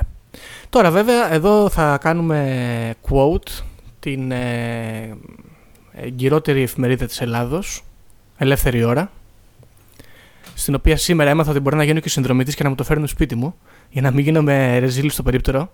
Πονηρό. Και, και το έχουν όπως τα, και τα ερωτικά βοηθήματα σε ναι, σε διακριτική συσκευασία. ναι, όπου λέει εδώ πέρα, ανάμεσα σε άλλα πολλά ε, ενδιαφέροντα, είναι πολύ ψυχεδελικά τα πρωτοσέλιδα της ελεύθερης ώρας. Ε, διαβάζω, ενώ τα δίκτυα υπερτεχνολογίας 5G επεκτείνονται σε όλο τον πλανήτη, έρχεται το τελικό χτύπημα. Η επόμενη γενιά με τον dot dot dot τυχαίο αριθμό 6 θα συμβάλλει στη σύνδεση ανθρώπων και τεχνητής νοημοσύνης. Οι New York Times αναρωτιούνται. Πρέπει να βάλετε ένα τσιπάκι στον εγκέφαλό σας, ίσως χάσετε τον ίδιο στον εαυτό. Και από κάτω λέει 6G. Η αποκάλυψη του αντίχρηστου στον εγκέφαλό μας. Δεν ξέρω ακριβώς τι μπορεί να εννοούν εδώ οι φίλοι μας. Καταλαβαίνω ότι απλά άμα φοβάστε τα 5G υπάρχουν και χειρότερα. Ναι, ίσως να είναι ο προπομπός, ας πούμε. Ναι. Έτσι γίνονται τα πράγματα, Δήμο, σιγά Λοιπόν, ε, τώρα τα 5G δεν είναι, απογοητεύτηκα λίγο να σου πω την αλήθεια γιατί δεν έχουν πάρα πάρα πολύ ζουμί. Είναι αυτά εδώ τα πράγματα που αναφέραμε και κάποια πιο παλαβιάρικα. Ε, έχουν να κάνουν με λεξάριθμους, με νούμερα που άμα τα 3 βγάζουν στο 6 και τέτοια. Ε, είναι λίγο φτωχό, το περίμενα πιο δυνατό το 5G. Κοίτα, εγώ κάτι που σκέφτομαι πάντα με το 5G είναι ότι το 5, ωραία, και το G είναι το 7ο γράμμα του αλφάβητου, αν δεν κάνω λάθος, οπότε 5 και 7, 12, το οποίο είναι δύο εξάρια. Σε αυτό το σημείο να σου πω ότι ο λεξάριθμος της λέξης κορονοϊός είναι 660. Εντάξει, δεν ξέρω. Λοιπόν. του λείπει αυτό το εξάρι που χρειάζεται από το 5G για να ταξιδεύει πάνω στα κύματα. Μπορεί ναι, μπορεί να είναι το 6G που έρχεται. Ποιος ξέρει. Θα μάθουμε. Τώρα, ε, χέρι-χέρι με το 5G σε από άποψη αποδοχής από το κοινό, μπορεί να προπορεύεται και λίγο, είναι τα εμβόλια. Ναι. Ωραία, και εδώ μάλλον είναι και η πηγή του, του ζητήματος ε, του κορονοϊού. Διότι είτε πιστεύεις ότι ο κορονοϊός ε, είναι βιολογικό όπλο, είτε πιστεύεις ότι ξέφυγε, είτε πιστεύεις ότι είναι απλά ένας ιός που αναπτύχθηκε μόνος του. Ε, έρχονται αυτοί να σου πούν ότι ο γνωστός Ανουνάκη Ευρωμασόνος Ιωνιστής Ιλουμινάτη Bill Gates, ο οποίος ασχολείται με εμβόλια, είναι το χόμπι του, ε, θέλει να εμβολιάσει όλο τον πλανήτη. Πράγμα το οποίο βέβαια το έχει πει και ο ίδιος. Ότι, ναι, είναι προσωπικά. μια πραγματικότητα. Ναι, δεν είπε ότι θέλει αυτός να εμβολιάσει τον πλανήτη, είπε ότι πρέπει να εμβολιαστεί όλος ο πλανήτης. Ε, και υπάρχει εδώ η άποψη ότι μέσα στο εμβόλιο αυτό θα υπάρχει το λεγόμενο τσιπάκι. Είναι ένα τσιπάκι τόσο δά. Ναι, από πολύ παλιά Γιώργο υπάρχει. Γενικά το τσιπάκι παίζει η μπαλίτσα εξαπανέκαθεν και έρχεται εδώ πάλι να μας απασχολήσει με τον κορονοϊό. Το τσιπάκι αυτό τι θα κάνει όμως τώρα, Δήμο; Το τσιπάκι αυτό κάνει διάφορα πράγματα και παίζει, παίζει μπαλίτσα η πουλή, γιατί μπορεί το τσιπάκι αυτό να είναι η νέα σου ταυτότητα, Δήμο. Να είσαι σαν σκύλος δηλαδή, οικόσιτος, όπου θα σε εντοπίζουν, θα έχεις μέσα το αφημί σου, το άμκα σου, το τραπεζικό σου λογαριασμό, τον αριθμό τηλεφώνου σου. Κατάλαβες, υποθέτω. Θα είναι τέτοιο στυλ και θα είναι η απόλυτη υποταγή στην ε, παγκόσμια νέα τάξη. Γιατί θα μας εμβολιάσουν όλους με το πρόσχημα του κορονοϊού και μετά τελείωσε. Θα είμαστε στο Matrix. Δεν ξέρω. Το έκανες στο εμβόλιο εσύ αυτό; Τώρα κοίτα να δεις Γιώργο. Ε, εδώ εμένα, ε, χωρίζεται η σκέψη μου σε δύο δρόμους. Πρώτον, ο, έχει να κάνει με τα εμβόλια, τα οποία είναι ένας από τους κύριους λόγους που έχουμε φτάσει σήμερα και έχουμε ένα προσδόκιμο όριο ζωής, ας πούμε, τα 75 χρόνια. Ναι και, και παραπάνω σε πολλές χώρες. Επομένως, επομένως ε, ε, σε σχέση με τα εμβόλια, ειδικά ένα εμβόλιο για τον κορονοϊό, θεωρώ ότι θα άλλαζε πολύ την κατάσταση και θα ήταν κάτι καλό για τον κόσμο. Όμως, σε σχέση με αυτές τις τεχνικές καταγραφής και παρακολούθησης του πληθυσμού, ναι. Ε, εγώ το ξέρω ότι είμαι πάρα πολύ κάθετος. Είμαι κάθετος και σχεδόν μέχρι και με τις πιστοτικές κάρτες. Δεν θέλω να ξέρει η τράπεζα τι αγοράζω. Θεωρώ mm. ότι της δίνω μεγάλη δύναμη. Σωστό. Επομένως, ε, αν ήμουν βέβαιος με κάποιο τρόπο ότι το εμβόλιο περιείχε αυτό το τσιπάκι και οργανωνόταν αυτή η νέα κοινωνία έτσι με τόσο πονηρό τρόπο, δεν θα το έκανα. Δεν θα το έκανες. Όχι. Ναι, ωραία. Ε, κοίτα τώρα το τσιπάκι αυτό είναι... δεν κάνει μόνο αυτή τη δουλειά ή, ή μπορεί να κάνει άλλη δουλειά, δεν ξέρουμε, ανάλογα. Ε, το τσιπάκι αυτό μπορεί απλά να σε σκοτώνει, Δήμο. Μπαίνει μέσα σου και σου διαλύει, τον κάνεις μπαράλιο τον οργανισμό. Δεν, δεν σε λυπάται καθόλου. Και θα αρχίσουμε να πέφτουμε σαν τις μύγες. Θα είναι σαν να έχουμε πάθει έμπολα, αλλά δεν θα έχουμε πάθει έμπολα. Θα πέφτουμε κάτω στους δρόμους, θα γεμίσει ο πλανήτης πτώματα και έτσι ο Bill Gates θα καταφέρει επιτέλους να πετύχει το σκοπό του. Δηλαδή να είμαστε πολύ λίγοι και να είναι οι πολύ πλούσιοι και οι πολύ φτωχοί να δουλεύουν από κάτω, έτσι. Hunger Games. Ναι. Όπως αυτό είναι πιο, πιο άμεσο είναι αυτό, είναι πιο ωραίο. Ναι, κοίτα και με τη μείωση του πληθυσμού τώρα είναι περίεργο ζήτημα. Γιατί η μείωση του πληθυσμού από τη μία άποψη ε, ίσως να είναι απαραίτητη. Ίσως κάπου έχουμε ξεφύγει σαν πληθυσμός.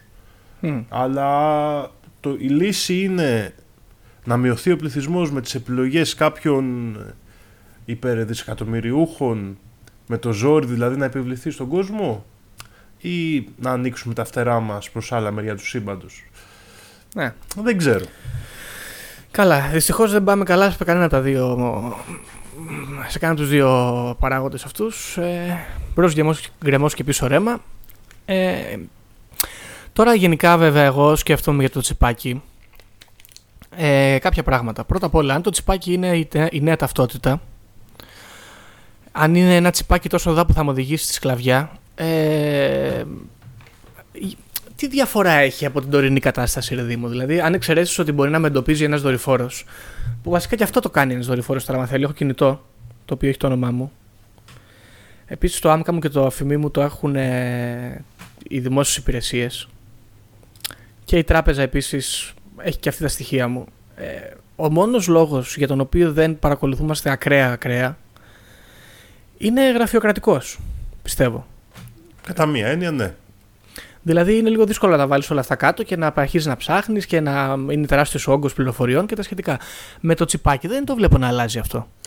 Ε, η πραγματικότητα είναι ότι ένα, υπάρχουν δύο θέματα κύρια. Το πρώτο είναι ότι το τσιπάκι και η σύνδεση ας πούμε με υπολογιστικά συστήματα, δηλαδή του να έχεις ένα υπολογιστικό σύστημα πάνω στο οποίο είσαι και με τα κινητά τώρα. Εντάξει. Ε, ε, σημαίνει ότι στέλνεις συνέχεια πληροφορίες τις οποίες ε, ο οποιοδήποτε το κράτος ή κάποια επιχείρηση δεν θα τις είχε με άλλο τρόπο. Και ναι, μεν υπάρχει το γραφειοκρατικό ότι μετά κάποιος πρέπει να τις ψάξει, αλλά έχουμε περάσει πλέον και στο επίπεδο big data που λέμε, στο οποίο δεν είναι απαραίτητο να τις ψάξει, μπορεί να έχει έναν αλγόριθμο το οποίο να το ενημερώσει όταν εσύ Γιώργο φέρεσαι περίεργα. Και να μπαίνεις ναι, αλλά... αυτόματα στη μαύρη λίστα όπως είχε γίνει παραδείγματος χάρη στην Αμερική κλπ. Και, σε, και ισχύει αυτό σε μεγάλο μέρος του κόσμου. OK, okay, απλά ε, ε, αν, ε, αν υιοθετήσω αυτό που λες, τότε δεν είναι τόσο καταστροφικό το τσιπάκι. Είναι ένα βήμα προς το χειρότερο, αλλά δεν ήρθε και το τέλος, εντάξει. Δηλαδή, ναι, το... πάλι ένας δημόσιος υπάλληλος θα πρέπει να βάλει μπροστά τον αλγόριθμο.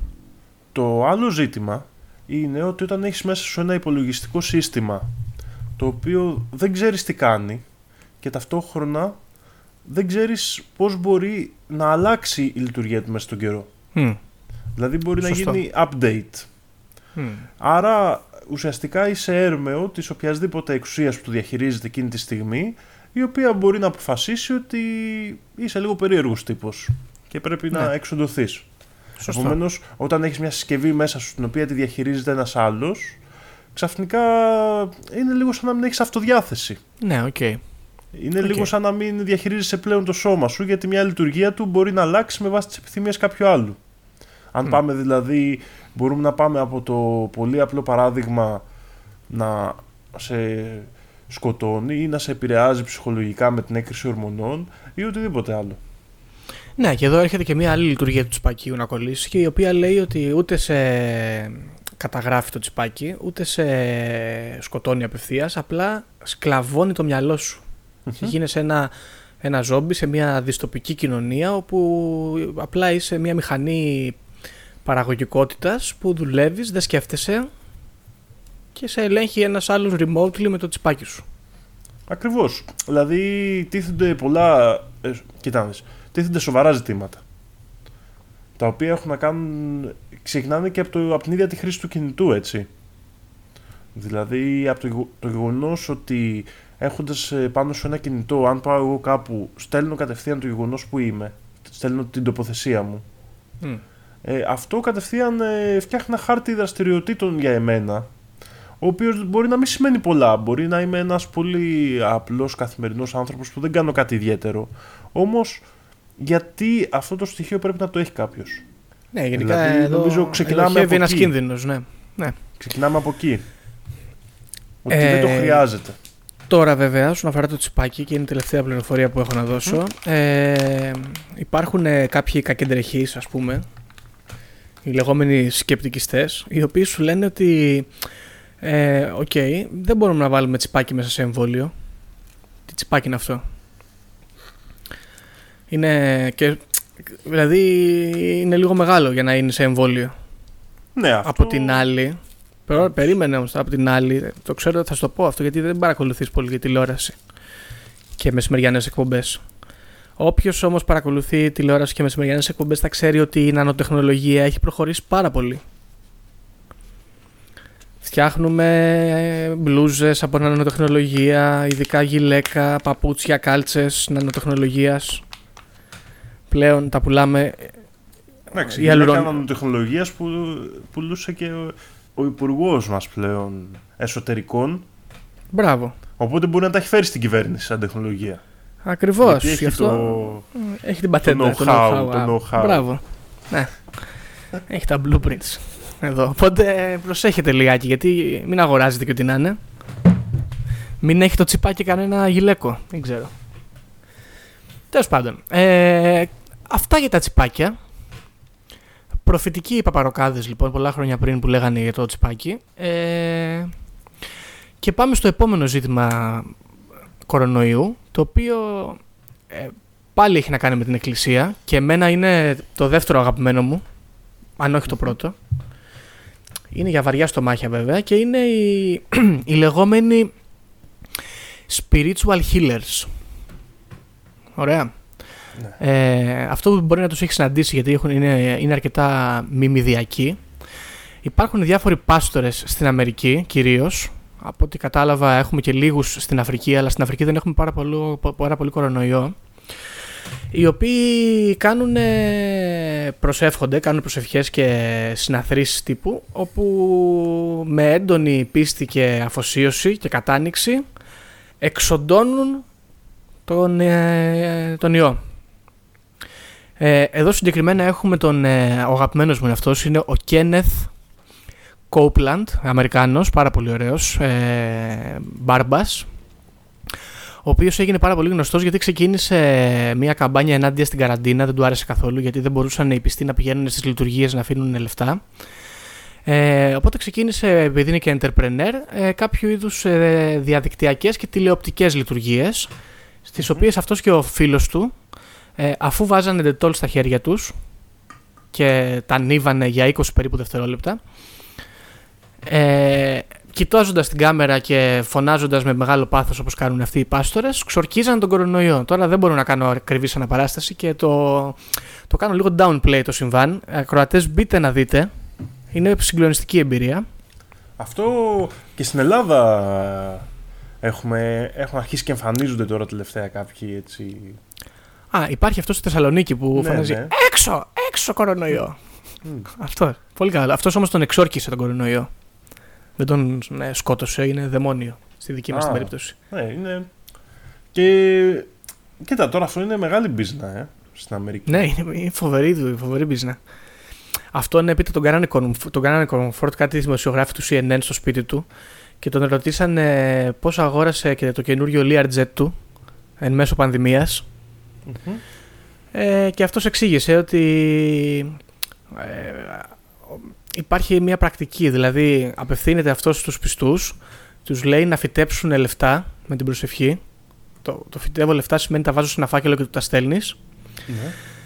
Και αυτός τα παίρνει τα λεφτά, τα αυγατίζει και αυτά εκπληρώνουν τις προσευχές. Οπότε... Όλοι κερδίζουν. Φύτεμα, ναι, φύτεμα, φύτεμα, ορίστε ένα Learjet. Πονηρός. Ε, τώρα, εκτός από αυτόν τον Πάστορα, έχουμε και άλλους γνωστούς. Ένας άλλος πολύ γνωστός είναι ο Jim Baker, ο οποίος γενικά είναι γνωστός Πάστορας. Ε, ο οποίος ε, έκανε το ίδιο πράγμα που κάνει ο αγαπημένος μου ο άνθρωπος τα τελευταία χρόνια, ο Alex Jones, ε, δημοσιογράφος Αμερικάνος. Αυτός πουλάει σκευάσματα με ασίμι. Συγκεκριμένα οδοντό, οδοντόπαστες. Ναι. Δηλαδή πλένεις τα όδια σου με αυτό το πράγμα, έχει ασήμι αυτό. Mm-hmm. Καταπίνεις μετά την οδοντόπαστα ή μπορεί να μην την καταπιείς, αλλά έχει περάσει στο σύστημα και φιλτράρεται και περνάει μέσα και καταστρέφει όλο τον κορονοϊό. Αντίο κορονοϊέ. Τώρα ασήμι, δεν ξέρω, δεν πεθαίνεις σε μεγάλες ποσότητες; Όχι, δεν νομίζω ότι παθαίνεις κάτι από το ασήμι. Όχι, αποβάλλεται λες. Γενικά τα ευγενή μετάλλα νομίζω δεν έχουν πολλές ε, επειδή ξέρεις, δεν ενώνονται εύκολα με άλλα πράγματα, πιστεύω ότι δεν προκαλούν κάποια ζημιά. Ναι. Εντάξει, OK. Okay. Οπότε μπορείτε να το δοκιμάσετε αν θέλετε. Άμα θέλετε, το δοκιμάζετε. Δεν είμαι και λοιπόν... σίγουρος, αλλά έτσι αυτή την άποψη έχω. OK. Okay. Αυτοί λοιπόν πουλάγανε οδοντόπαστες με ασήμι και, και χάπια με ασήμι και κάποια ε, άλλα πόσιμα σκευάσματα με ασήμι και έτσι καταφέρανε να σώσουν τους ακροατές τους ή και όχι. Τώρα, εγώ έρχομαι να πω, για άλλη αυτά που λέγαμε πριν ε, την ηχογράφηση Δήμο, πόσο πιο ωραίοι είναι οι Αμερικάνοι που κάνουν αυτά τα κόλπα. Γιατί εδώ στην Ελλάδα δυστυχώς δεν είχαμε τέτοια συμβάντα. Ε, είχαμε απλά κάτι ιερείς παπάδες πάνω σε ντάτσουν να διασχίζουν χωριά και πόλεις και να ψέλνουν για να ψεκάσουν, για να ψεκάσουν, για να διώξουν τον κορονοϊό. Αυτό η ανταπόκριση της ελληνικής εκκλησίας στον κορονοϊό μπορούμε να τη χωρίσουμε σε δύο σκέλη. Το πρώτο σκέλος είναι ελάτε να κοινωνήσετε, δεν θα πάθετε κάτι. Ωραίο. Το οποίο είναι ωραίο. Και το δεύτερο είναι τι έγινε με τις ε, ντουντούκες. Αυτό δεν είναι ωραίο. Ακούσαμε όλη τη λειτουργία, θέλουμε δεν θέλουμε. Με το ζόρι, ναι. Ε, και την πρωτοψάλτη δεν την κράξανε τόσο έντονα. Να πούμε. Εντάξει, και δεν την κράξανε. Ε, όχι τόσο έντονα, τους άλλους κοροϊδεύουν όλη μέρα. να πούμε. Είναι δίκαιο, δεν ξέρω. Και υπήρχαν και κάποιοι άλλοι Έλληνες ιερείς, οι οποίοι πάλι σε αγροτικά ανεβασμένοι, περνάγανε πάλι μέσα από τα χωριά και με νεροπίστολα ψεκάζανε αγιασμό για να εξολοθρεύσουν τον ιό. Το οποίο αυτό είναι πιο ωραίο, πιστεύω. Γιατί νεροπίστολα και τέτοια. Ε, Πώ ξέρουμε τώρα τι γίνεται. Αυτό, αυτό, η ελληνική προσέγγιση λοιπόν είναι λίγο πιο folklore, έτσι, είναι λίγο πιο, ναι. Πιο λαϊκή ας πούμε. Λιγότερο corporate, το είναι ωραίο. Και κάποιοι άλλοι κυμαίνονται στο ίδιο μήκος κύματο με εμάς είναι τα ορθόδοξα αδέρφια μας, το ξανθό γένος, οι Ρώσοι, από τους οποίους έχουμε μεγάλες προφητείες όπως θα περίμενε κάποιος. Ε, προσπαθώ να βρω ακριβώς το όνομα αυτής της κυρίας. Είναι, είναι γνωστή, είναι μια ε, μοναχή η οποία γενικά κάνει προφητείες και είναι τυφλή. Και προφανώς εγώ αυτή τη βρήκα στην ελεύθερη ώρα ε, η οποία έχει προφητεύσει την ε, έλευση του κορονοϊού. Είχε πει θα έρθει η κορώνα το 2020 και θα προκαλέσει ε, πνευμονικές ασθένειες. Είναι η Μπάμπα Βάγκα; Μπράβο, το οποίο την μπερδεύω με την Μπάμπα Γιάγκα, το μυθολογικό πλάσμα. Ε, αυτή είναι όμως, ναι. Και γενικά φημίζονται οι Ρώσοι για τις ε, προφητείες τους. Νομίζω, είναι γνωστοί. Ε, τώρα, εκτός από τους Ρώσους προφήτες, είχαμε και Έλληνα προφήτη. Ε, το Σταμάτη Ο οποίος είχε γράψει το τραγούδι «Κάτι μας κρύβουν». Και ο ίδιος έχει πει για αυτό το τραγούδι. Έχω γράψει και τραγούδι πριν από τρία χρόνια που έλεγε κάθεσαι σε μια οθόνη και λες τι να, σου, τι θα, τι να κάνεις. Ήταν προφητικό αυτό το τραγούδι. Πιστεύω ότι πίσω από όλα αυτά κάτι κρύβεται. Και κυρίως ο Σταμάτης Γονίδης ε, είχε προφητεύσει δηλαδή την καραντίνα ε, με την οποία έχει μεγάλο πρόβλημα. Αλλά έχει πρόβλημα με έναν ωραίο τρόπο γιατί λέει εντάξει λέει κάναμε καραντίνα, θέλαμε και μπήκαμε. Συγκεκριμένα λέει quote. Αν δεν θέλαμε δεν θα μπαίναμε όλος ο κόσμος είχε καταλάβει ότι έπρεπε να προφυλαχθεί από Αλλά υπάρχει κάποιος σοφός που λέει ότι για την ασφάλειά σου, αν τη θυσιάζεις, χάνεις την ελευθερία σου. Οπότε ο Σταμάτης Γονίδης ε, αργότερα πιστεύει ότι δεν πρέπει να ξαναμπούμε σε καραντίνα γιατί δεν υπάρχει πρόβλημα και κάτι μας κρύβουν.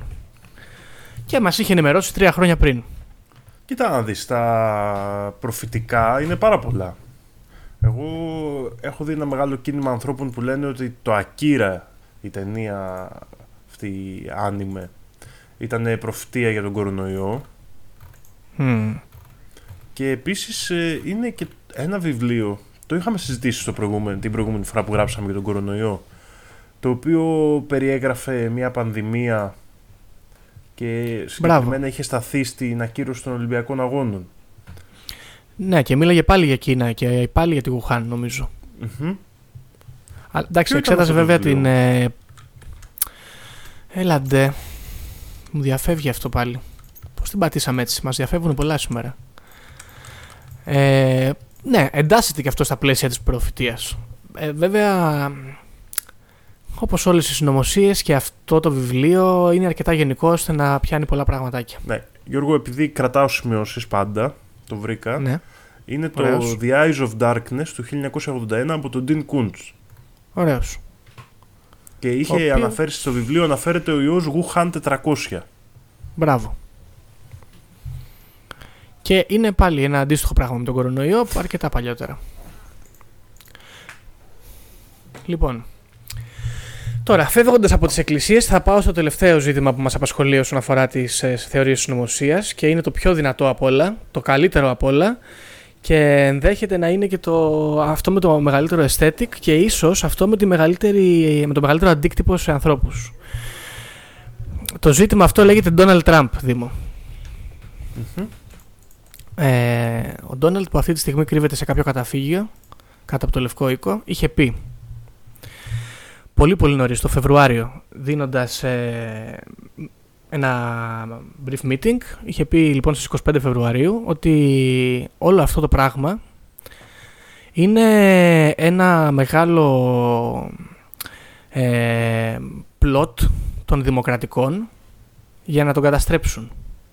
Και ότι δεν υπάρχει αυτό το πράγμα είναι σαν την... Ε, είχε πει μετά την επόμενη μέρα στις 26 έκανε elaborate και είπε ότι είναι this is a flu. It's like a flu. Είναι μια γρήπη απλή, δεν συμβαίνει κάτι. Και κατόπιν έδωσε και συνέντευξη σε έναν τρομερό παρουσιαστή νέων, τον Σον Χάνιτι, στο Fox News, όπου. δεν ξέρω, εμένα φαίνεται πάρα πολύ αστείο. Έδωσε ψεύτικα νούμερα ε, όσον αφορά τους θανάτους ε, από κορονοϊό στην Αμερική. Ε, μου φαίνεται αστείο γιατί τα νούμερα είναι προσβάσιμα πάρα πολύ εύκολα. Δηλαδή με ένα απλό Google τα βρίσκεις, αλλά γενναίος θα πω εγώ. Τολμηρός. Ε, μετά από αυτό, στις 2 Μαρτίου, είπε ότι σε λίγους μήνες θα έχουμε εμβόλιο. Ένας δημοσιογράφος του CNN τον ερώτησε και του είπε «Μα καλά, τα εμβόλια παίρνουν κάποια χρόνια για να γίνουν». Και αυτός απάντησε «Μου το λένε και οι ειδικοί εμένα αυτό, ότι θέλουμε 2 με 5 χρόνια». Αλλά, quote, I like the sound of a couple of months better. Πώς φάνηκε. Έτσι. Ονειρό. Δύο μέρες αργότερα, στις 4 Μαρτίου, κατηγόρησε τον πρόεδρο Ομπάμα ε, για το ότι δεν υπάρχουν τεστ και για κάποιο νόμο που είχε περάσει. Το οποίο είναι πάρα πολύ αστείο επίσης, γιατί αυτός ο νόμος δεν είχε περαστεί ποτέ. Κάτι επίσης πολύ εύκολο να αντικρούσεις. Και ερχόμαστε στη σημαντικότερη δήλωση, 19 Μαρτίου, ε, πάλι σε μια ενημέρωση των δημοσιογράφων στο Λευκό Οίκο, ο πρόεδρος Τραμπ, ο Ντόναλντ, είπε ότι η χλωροκίνη είναι, ένα, είναι game changer. Έχουν συμβεί large pragmatic clinical trials, το οποίο είναι πάρα πολύ πονηρό, γιατί δεν είχαν συμβεί αυτά τα clinical trials. Και κάνοντας double down στην ίδια δήλωση, είπε ότι είμαστε πολύ κοντά στο να λύσουμε το πρόβλημα του κορονοϊού, διότι ε, πιστεύει ότι μπορούμε να ρίξουμε, να χρησιμοποιήσουμε φως για να σκοτώσουμε αυτό τον πανούργο ιό. Ε, πιστεύει αυτός ότι με τη UV ακτινοβολία μπορούμε να σκοτώσουμε τον κορονοϊό και μάλιστα είπε ότι άμα μπορούμε λέει, να τη ρίξουμε πάνω μας γιατί να μην τη ρίξουμε μέσα μας. Πραγματικά από, αν πιάσουμε από την αρχή του κορονοϊού όλες τις δηλώσεις Τραμπ είναι, είναι. πώς να μην επιβιώσει από την καραντίνα. ναι, ισχύει. Η χλωροκίνη δοκιμάστηκε και τα αποτελέσματα ήταν ότι είναι πιο πιθανό να πεθάνεις ενώ έχεις κορονοϊό με θεραπεία χλωροκίνης, η οποία ήταν για τη μαλάρια, φάρμακο, κάτι τέτοιο. Okay.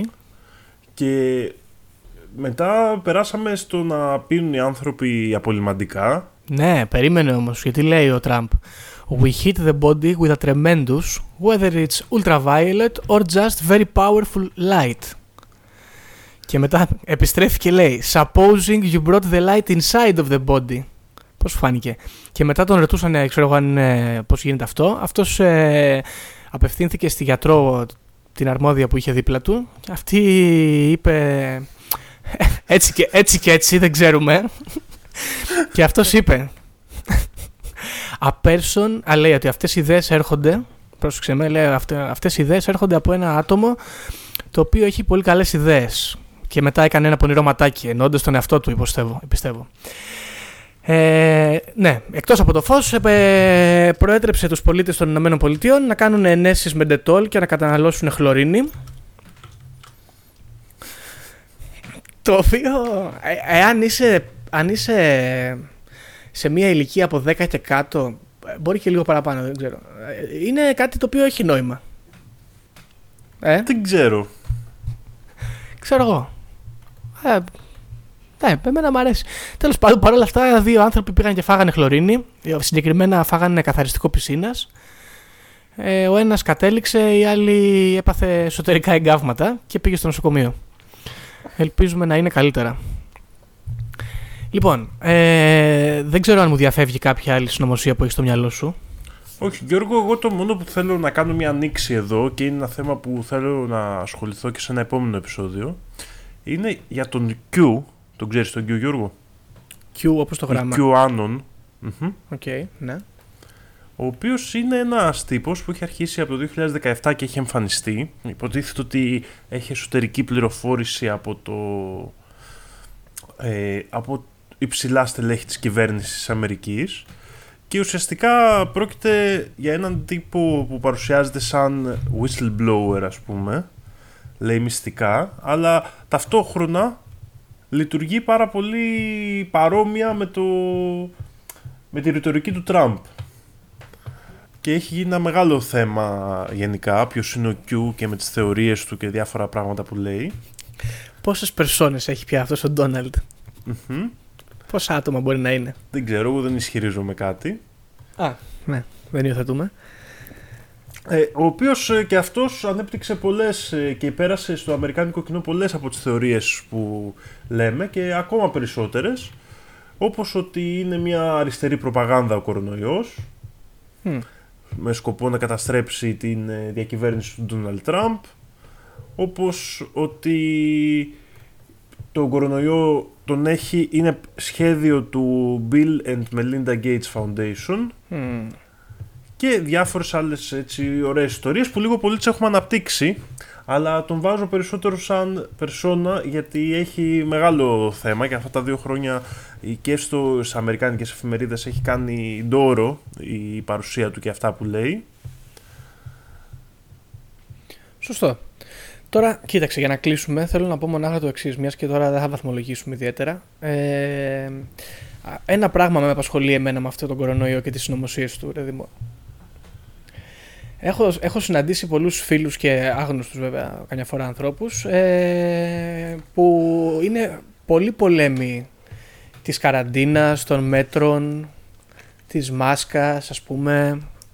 Τα βρίσκουν γελία, καταπιεστικά όλα αυτά και κάνουν από ακραίες προσεγγίσεις τύπου αυτά που αναφέραμε μέχρι πιο light πράγματα. Και από αυτές τις κουβέντες, τις οποίες προσπαθώ να είμαι και όσο πιο καλό προαίρετος μπορώ, έρχομαι να πω ότι ο κορονοϊός είναι το καλύτερο παράδειγμα συνωμοσίας ή όχι, δεν έχει σημασία εν τέλει, όπου οι κυβερνήσεις έρχονται και καπηλεύονται ας πούμε το συμβάν και καταπιέζουν τελικά τον κόσμο με ένα, σε ένα βαθμό που θα άγγιζε τα όρια της συνωμοσίας. Δηλαδή αν πάρεις ας πούμε στην Ελλάδα ε, τι πράγματα συνέβησαν και δεν περάσανε στον Τούκο κατά τη διάρκεια της καραντίνας είναι φοβερό. Δηλαδή 50 εκατομμύρια στα κανάλια για διαφήμιση. Πάμε παρακάτω. Νομοσχέδιο περιβαλλοντικό το οποίο είναι σχρό. Πάμε παρακάτω. Ε, τραγικά μέτρα ε, οικονομικά θα, θα έρθουν και τα ανακοινώνουν από τώρα. Αναγκαίος σου λέει. Καινούρια δάνεια από τράπεζες ευρωπαϊκές και που κατά πάσα πιθανότητα αυτό μπορεί να συνεπάγεται μνημόνια. Πάμε παρακάτω. Και τα χάφτουμε όλα γιατί τρομοκρατείται ο κόσμος όταν βομβαρδίζεται με ιατρικές πληροφορίες που αφορούν την υγεία του και δεν μπορεί και να τις κάνει πρόσθεση γιατί δεν είναι γιατρός. Και καταλήγουμε τελικά να έχουμε ένα πρόβλημα εφάμιλος συνωμοσίας. Μα ναι, δεν το συζητάμε και εγώ νομίζω ότι αυτή είναι η πιο ε, σοβαρή προσέγγιση που μπορεί να κάνει ένας σκεπτόμενος άνθρωπος είναι ότι ακόμα και αν ο κορονοϊός και όλα τα στοιχεία που έχουμε είναι ακραίως αληθινά ε, το, τα μέτρα που θα περαστούν για την αντιμετώπιση του ζητήματος είναι εκεί που κρύβεται ο κίνδυνος ας πούμε. Ναι. Επίσης ε, είναι λίγο ενοχλητικό αν το σκεφτείς γιατί είναι αν παίζαμε χαρτιά ή κάποιο παιχνίδι τέλος πάντων, είναι σαν να μας έχουν βάλει σε, στη γωνία. Δηλαδή, έχεις έχεις δύο plays να κάνεις. Το ένα είναι να ψηφίσεις τα μέτρα και το άλλο είναι να συμμορφωθείς με τα μέτρα. Και έχεις φτάσει στο σημείο το να συμμορφωθείς με τα μέτρα να είναι το καλύτερο expected value σαν κίνηση. Γιατί δεν μπορείς να ρισκάρεις με τη ζωή σου με, ναι, με το ενδεχόμενο να σε κοροϊδεύουν και αυτό είναι πάρα πολύ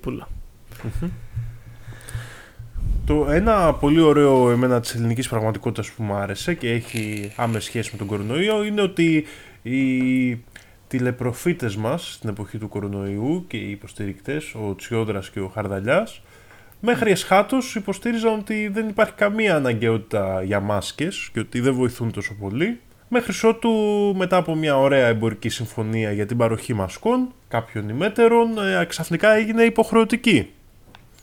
Ναι, το οποίο βέβαια μπορεί κάποιος να σου πει ότι δεν ξέραμε και μάθαμε γιατί είναι κάτι πολύ καινούριο ή μπορεί να σου πει ότι ε, δεν θέλαμε να πούμε βάλτε μάσκες γιατί θα φορούσαν όλοι μάσκες και θα βγαίναν έξω και θα παραβιάζαν την καραντίνα. Ναι, εντάξει, απλά εγώ το λέω γιατί γίνεται λόγω συγκυριών είναι πιο ενδιαφέρον και όχι τόσο από μόνο του. Σωστά, σωστά, σωστά. Μάλιστα. Νομίζω αυτά για το σημερινό επεισόδιο, Δήμο. Δεν ξέρω, έχεις κάτι να προσθέσεις; Όχι, νομίζω το έχουμε καλύψει καλά το θέμα. Και εγώ θέλω να, αυτό να, να το στηρίξω πάλι ότι για μένα οι συνωμοσίες για τον κορονοϊό, οι κύριες, δηλαδή πέρα από το πώς φτιάχτηκε, πώς ε, πώς λειτουργήσε, γιατί, γιατί, γιατί.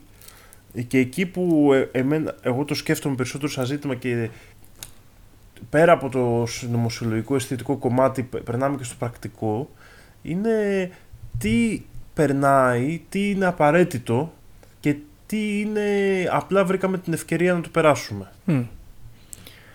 Σωστό.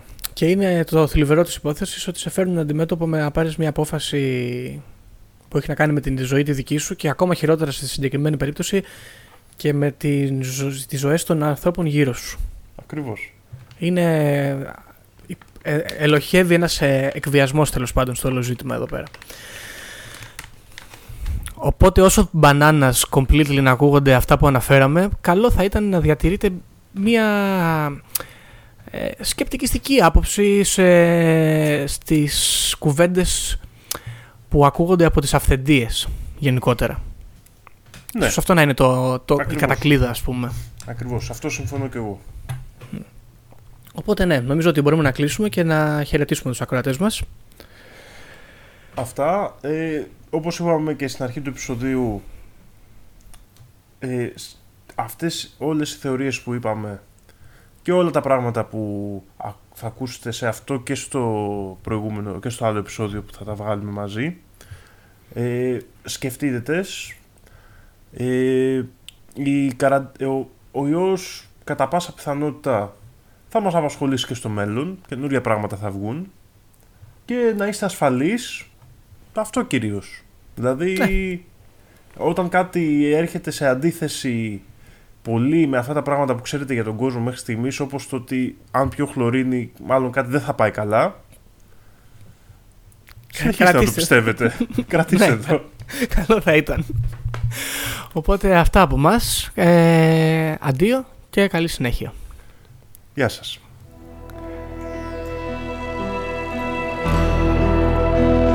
Επειδή ανέβηκε στον ημιτό και του τόπου ένας εξωγήινος.